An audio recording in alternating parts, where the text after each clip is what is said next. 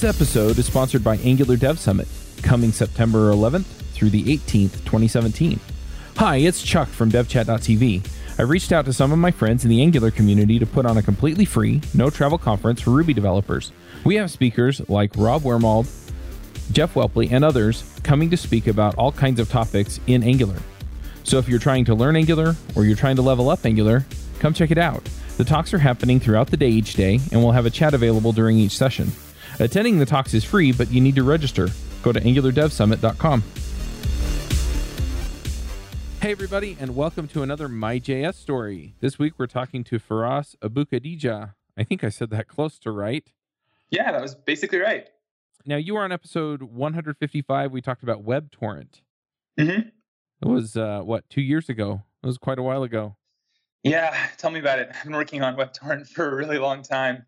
I was actually doing the math the other day, and it's like almost uh, uh, 10% of my life. Actually, more than 10% of my life at this point because it's been almost three years. Oh, wow. Yeah. Yeah, it's a long time to be working on a single project. No kidding. Well, we're going to dig into your story and kind of give people an idea of who you are and kind of how you got into this whole coding thing. To start out, why don't we just start there? How did you get into programming? Yeah, I, I think it's actually hard for me to remember exactly when I got interested in programming specifically, but I've uh, pretty much always been interested in computers and technology far back as I can remember. Um, my mom told me a story about how when I was like a toddler, I was uh, always watching people when they were using technology, like whether it was the television or the microwave or the VCR. Uh, and she said I like tried to imitate what I saw and actually put blocks into the VCR to pretend they were tapes and things like that. so, you know, that every time they wanted to watch something on the on the TV, they would always have to pull a bunch of little blocks out of the VCR to actually put a tape in. oh, that's funny. Yeah, um, but I think when I first started getting seriously interested was in middle school when I learned about HTML and wanted to make a personal site. Um, it wasn't anything interesting. It was actually terrible, but you know that was when I first you know, learned that you could do that. That you could actually you know create like websites. They weren't just things that you visited. They were actually things you could poke around with and play with. Yeah, that was a big revelation. And then in high school is actually then I think when I got more into actually I don't even know if it's I wouldn't even call it programming. It was there was um there was this really, cool uh, class actually offered by my high school. It was uh, you could take it and it would um, it was it was it was basically like a tech team. So they called it. So we went we went around and and fixed teachers' computers. We would would like you know if there was a virus on them, they actually had us uh, figure out how to fix the computer up because they were massively understaffed. So they just like had a team of about four of us uh, go around and just try to try to keep the computers in the school working. and so I don't know. I mean, it, I'm actually surprised at how much freedom they gave us. I mean, it was like they just would say, "Yeah, something's wrong. Go and fix it." And if they would send one of us out, and if we couldn't figure it out, then they'd send another one of us out, and then eventually they would they would actually have the one uh, IT person who was responsible for like the entire district uh, go and look at it if we couldn't fix it. that's that's um, interesting. I don't know if I would have trusted some of my computer gifted friends with teachers' computers back in high school. Yeah, and there was always the weirdest issues. Some of the computers had they had like administrator privileges turned on for like the student accounts as well because the, some of the software that was required for cer- certain classes needed it. So the drafting class uh, that you know people were using AutoCAD, and mm-hmm. so those computers had like always had viruses on them because people would install like first person shooters and play like during class time and, the, and download random games from the internet. yeah, it was it was good times for sure. That sounds um, about right. yeah, the other thing that was funny about it was that they actually had a school-wide filtering system so that students couldn't access certain sites and one of the categories they blocked was uh, like download sites but in order to actually remove malware from the computers, we actually uh, needed to download software from like download.com, I think is what we used. And so actually, in order to even do the, do our jobs, we had to figure out how to use web proxies to get around the filters. So oh, yeah, that was sort of an, uh, uh I guess, a one way that I learned about, you know, sort of behind the scenes of how stuff actually works, and uh, ended up figuring out how to set up one of those on my own server. Um, so that I was the cool kid in school, and I could tell everybody, "Oh, you want to play games? You know, go to my uh, my proxy site." Uh, and then I think I made the password something like uh, t- to get into it, you had to type like "Feross is awesome" or something. nice. Yeah, it was great.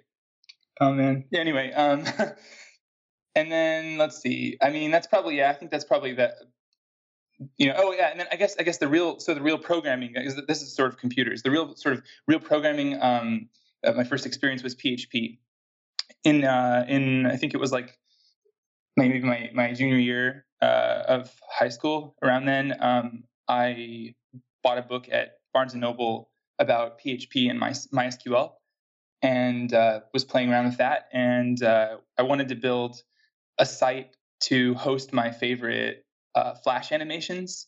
Remember those uh-huh. for YouTube? yeah, so that was uh, that was like my project was like let's figure out how to build a, a database driven website where people can submit their um, their Flash animations and and uh, and soundboards and prank phone calls and you know all that kind of like you know internet humor stuff. Uh, and uh, and um, the site was called Free the Flash. Mm-hmm. Yeah, that was my real first uh, website that I built. Oh wow! It's actually still online, uh, but I'm kind of embarrassed about it. yeah, it's full of uh, really childish humor and silly things, but it's still up. Nice. So, uh, how do you get from there to JavaScript? I'm trying to think. Like the first, see, I was never really good at JavaScript. I think JavaScript is one of those languages that you don't actually really bother to sit down and learn. At least it used to be that way. People uh-huh. would just sort of be like, "Oh, yeah, I can program. Oh, I can figure out JavaScript." And there weren't, I mean, there weren't that many really good resources. At least I didn't know of any. So it's sort of something I've always just muddled, just sort of muddled through yep. and copy pasted code and stuff like that.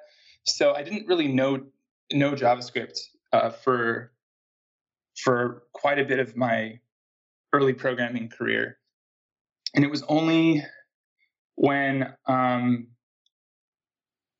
when I started. So I started a company when I was in college, or actually right, after I graduated from college. When I basically like sort of started taking JavaScript really seriously because I was learning Node.js, and that's sort of when I realized, wow, okay, this is a real programming language, and uh, you can build real things with it. And then my, obviously my JavaScript skills were transferable to the front end uh, as well. Um, the startup was called PeerCDN, and we were trying to make a content delivery network that would work in the browser uh, mm-hmm. uh, using using WebRTC. So I think I, I might have talked about that a little bit in the uh, other po- podcast that we did. Yep. Yeah, I think yeah. you did go into that some. Yeah, basically the the idea was you would add a script tag to your website, and then we would uh, try to find other people on your site who are you know visiting your site at the same time who uh, already have the content that you want, and mm-hmm. then you would fetch it from them over a peer-to-peer connection to save the uh, to, to save on your hosting bill, basically to to reduce your your CDN bill. Um, but yeah, so that was like a pretty big Node application, and there was also a pretty intense front end component.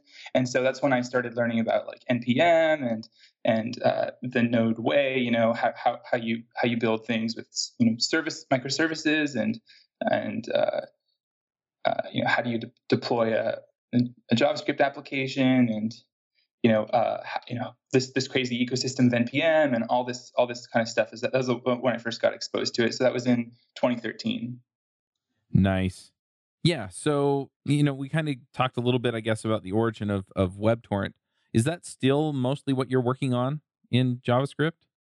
Um, I've, I've been trying to transition WebTorrent to more of a distributed uh, contribution model so that, I mean, it's always been, it's always been something that, you know, uh, I, I've, I've given out the commit rights to freely. If someone makes a really good contribution, I'll just add them to the GitHub for it. But um, that's always been kind of informal, and the project is split across uh, dozens of repositories and npm packages. So it's it's sort of been kind of inconsistent. Uh, you know, I might add somebody to one repo but not to another, and it's so anyway. I I recently made it into an organization uh, on GitHub, and I'm hoping to make it something that's not just completely dependent upon me um, in order for it to continue existing.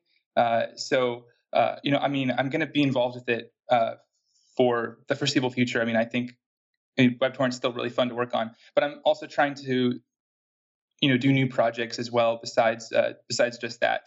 Uh, so there's a team of people who are all contributing to WebTorrent who all have commit rights, and um, you know, I want to, I want the project to be in a healthy state. But the good news is, I think WebTorrent is sort of mostly done in a in some sense. I mean, it's it's uh, it, it, works, right? It, it works well. Um, there's obviously bugs and things that could always be better, uh, like with any software. But uh, you know, if you use WebTorrent, uh, you know you you know that it works. And if you, especially if you use the desktop application to to torrent things, um, you know it's really polished and works pretty nicely.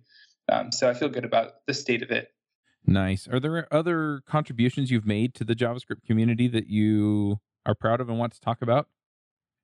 Yeah, I would say uh, probably the one that I'm most known for is standard JS, um, or sometimes it's called JavaScript standard style, which, uh, yeah, that name always gets people's blood flowing and uh, gets them riled up. Uh, but standard JS is uh, basically a um, attempt to um, codify some common sense JavaScript style rules into a simple package that you can install. So if you want to enforce uh, a same set of uh, code style requirements on your code base, you can just npm install standard, and then uh, in your your test uh, field, you know, in package JSON, just you can just add standard, uh, and so you run one command standard, and it'll just tell you whether your code is standard or not. And if it's not, it will tell you exactly, you know, what errors there are uh, on which lines in your project. And these are errors, you know, of all kinds, like things from you know about uh, consistent styling. So things like you know uh, you know spacing things correctly and things like that are that are sort of pr- mostly preference preferences that people have. But um, there's also things that are um, that catches that are errors or potential errors in your code. So things like uh, forgetting to handle an error uh, in a node style callback uh, or uh, something that's almost certainly a programmer error, like missing, um, you know, uh, using a variable before it's defined and things like that. Um, so rather than having to spend uh, a long time debating a bunch of ESLint rules with your team and deciding exactly which of hundreds of rules you want to enforce and which, what exactly to configure them to, you can start with standard as sort of a sane starting point. Um, so it's been pretty popular. About I think around 800,000 people download it every month um, on npm. So uh, I think currently like the second most popular style guide after the Airbnb style guide. So um, yeah, it's been fun to work on that because just sort of the community is really good and and uh, it's always good fun to to uh, sort of troll people a little bit with the name. Yep. yeah, I mean it's it, so I don't know if you know the story of, of how how it got started at the very beginning of Standard. I should probably share that. yeah, go ahead.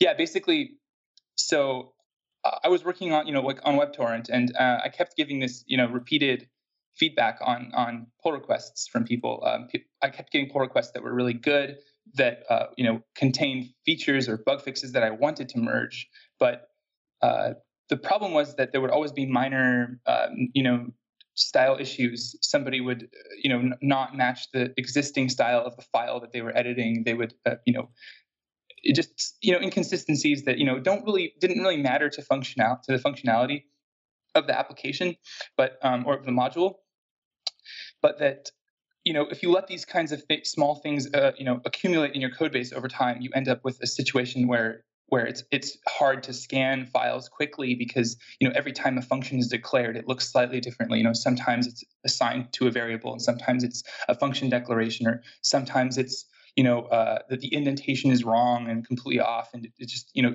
these small things like slow you down in in in um, tiny ways, but over time, you know, if you let that sloppiness into your code base, it's very uh, easy for it to to spiral out of control. So it's best to keep it always. In my experience, it's best to just keep things nice uh, and and and you know don't even let the, the first you know bad code into the code base in the first place, sort of like the uh, broken Windows uh, theory, uh, where you know if you there's a neighborhood with a broken window, people you know start to think that things aren't maintained and you know things aren't uh, uh, taken care of, and, and, then things start to degrade quickly quickly after that. So.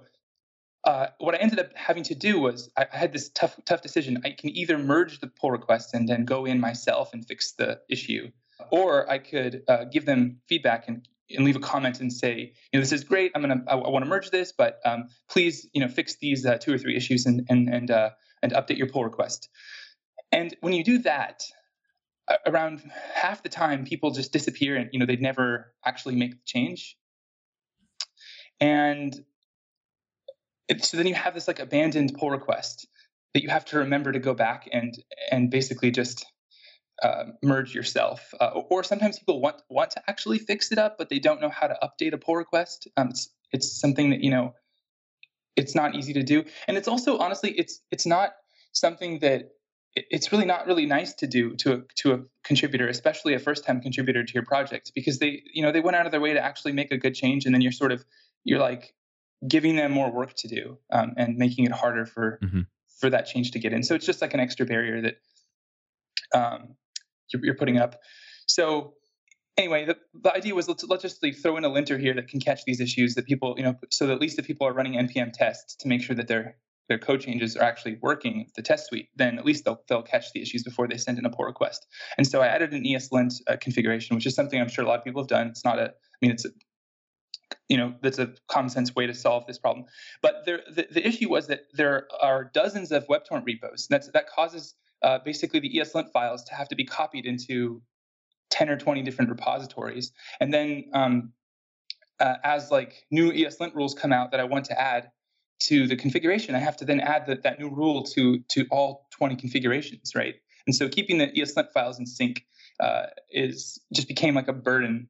And so there was an easy solution to this, which was to just take the ESLint file and put it into a package, uh, an npm package that all of the different projects could just uh, depend upon.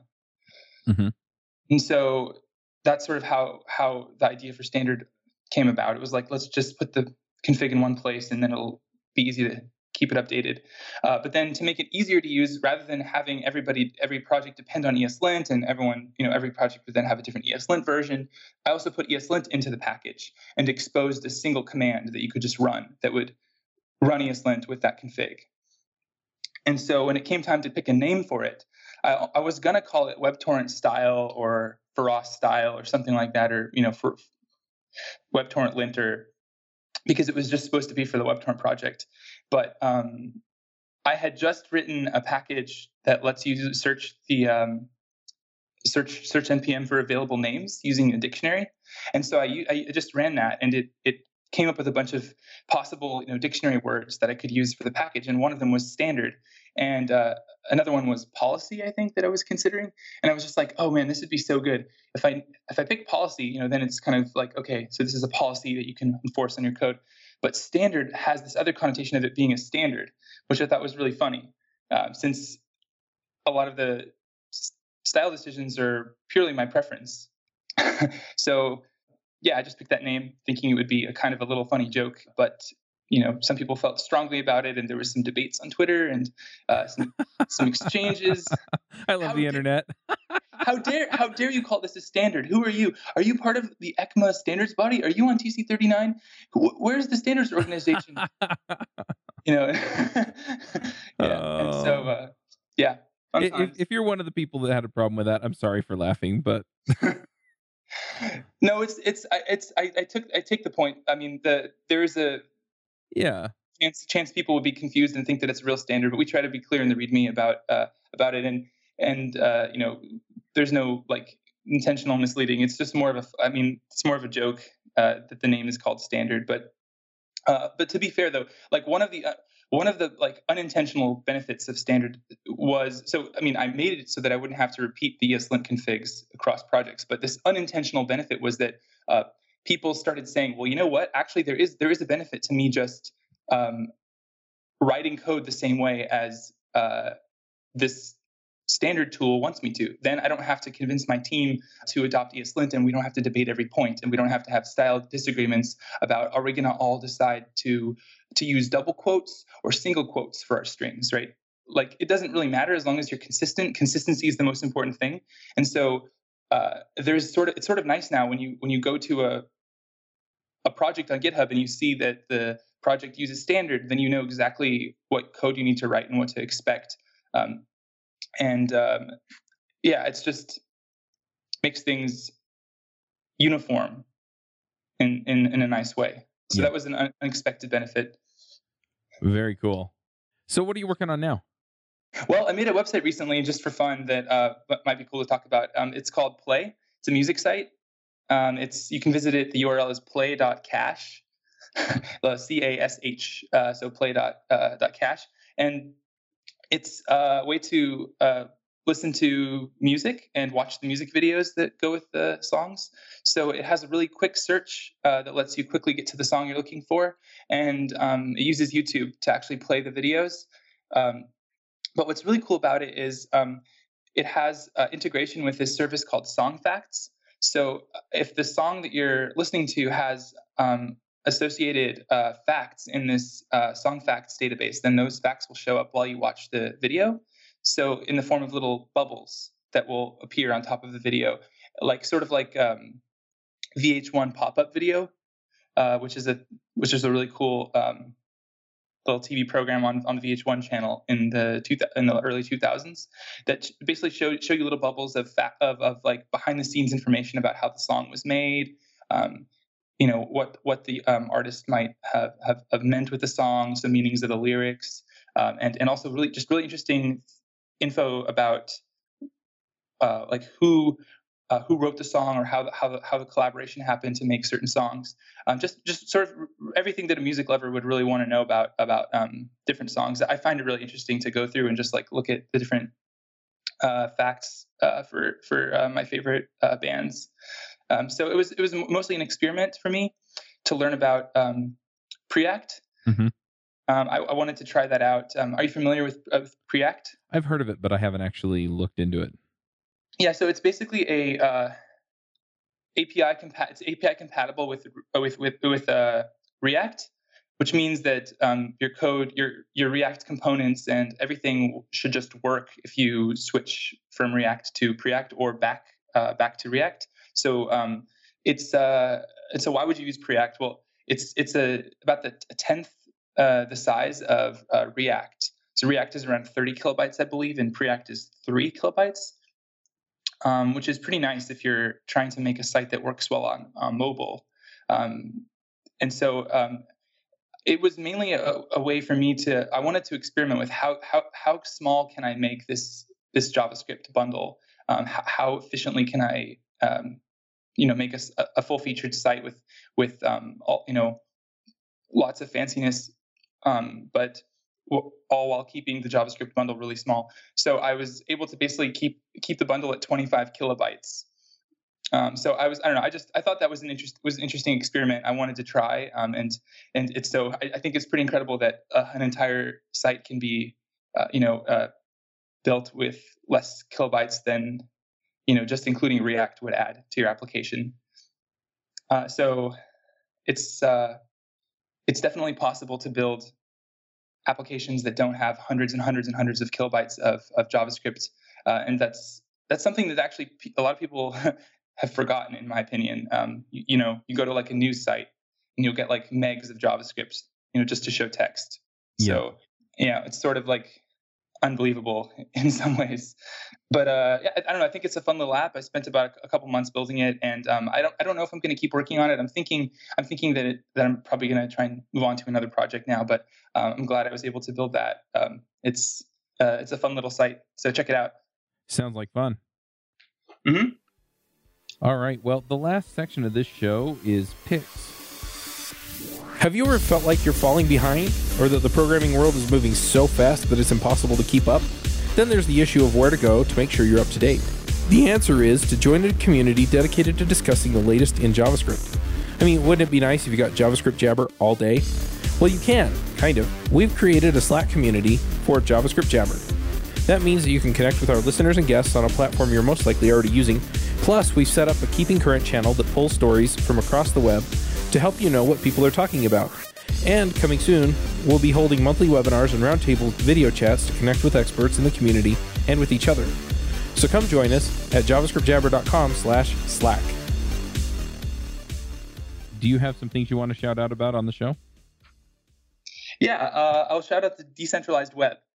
So there's a whole bunch of different teams trying to work on making the uh, web a less, uh, well, actually, let me, let me, phrase that positively: a more free place and a more um, open place, and a, a, place where you know uh, our online experiences aren't controlled by a handful of super powerful corporations. Um, so I want to just shout out a whole bunch of those efforts. Uh, and if you're interested in this at all, you should just go to go to your browser right now and open a tab for each one of these. So check out the DAT project, the Beaker project, the IPFS project, uh, Secure Scuttlebutt, Patchwork, and Brave. cool. All who all are doing really cool things. Nice. Can I get links to those in the Skype chat so I can put them in the show notes? Sure thing. Yeah, I'll do that. All right. Well, in the vein of what you're picking, I'm gonna uh, pick a few things. I don't know if these help decentralize things, but I like them. One of them is Let's Encrypt. Um, nice. I just I use them for all of my certificates. It's funny because I actually have a wildcard cert that probably has like three years left on it on uh, devchat.tv, and I just switched over to Let's Encrypt because it was easier. Yeah, I just switched over all my stuff as well. Um, it's the only hard part about Let's Encrypt is that cron job you need to set up to keep the certificates up to date. Yeah. Yeah. How did you find that? That was that hard to figure out? I basically just copied and pasted whatever it was on um, the article that I used. I think it was on DigitalOcean. Uh-huh. And uh, they're like, "Yeah, just put this in your cron tab." Okay, you know, I kind of looked at it to make sure it wasn't scary, but I kind of trust those guys anyway. And mm-hmm. uh, then I was like, you know, I was it was mostly checking it just because I used to be a systems administrator and I just don't put stuff on my server. But uh, yeah, I was I was pretty happy with that. It was really relatively simple to get set up. I did mess it up a few times and had to wait the you know the cooldown period. It's an hour or something. I don't remember. But yeah, so I really like that. And uh, yeah, for hosting, I use um, DigitalOcean, like I mentioned, and uh, they're pretty awesome. I, I really like their interface, and things just work out really well that way. So Mm-hmm. Yeah, I found I found Let's Encrypt's documentation was mostly good, but um, I think I ran into some issues when I was setting it up where my version of Ubuntu had an older version of the Let's Encrypt uh-huh. CL, CLI, so I had to do some extra googling to figure out how to accomplish. I can't remember what it was, but but um, but after I had it set up, yeah, it's pretty awesome.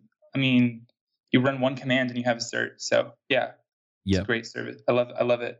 Well, and it's a cert that the browsers will accept, you know, as opposed to like the self-signed certs. So. Yep. All right. Well, if people want to check on what you're doing now, uh, see what's going on, maybe with WebTorrent or something else, where should they go? Uh, well, you can find the WebTorrent Twitter account. It's uh, WebTorrent app, and you can also just follow me if you want. I'm Feross on Twitter. All right. F E R F E R O S S. Yep. All right, Feross. Well, we'll go ahead and wrap this one up. Thank you for coming. Mm-hmm. Thank you. And we will be back next week with another story. Bandwidth for this segment is provided by CacheFly, the world's fastest CDN. Deliver your content fast with CacheFly. Visit C A C H E F L Y dot com to learn more.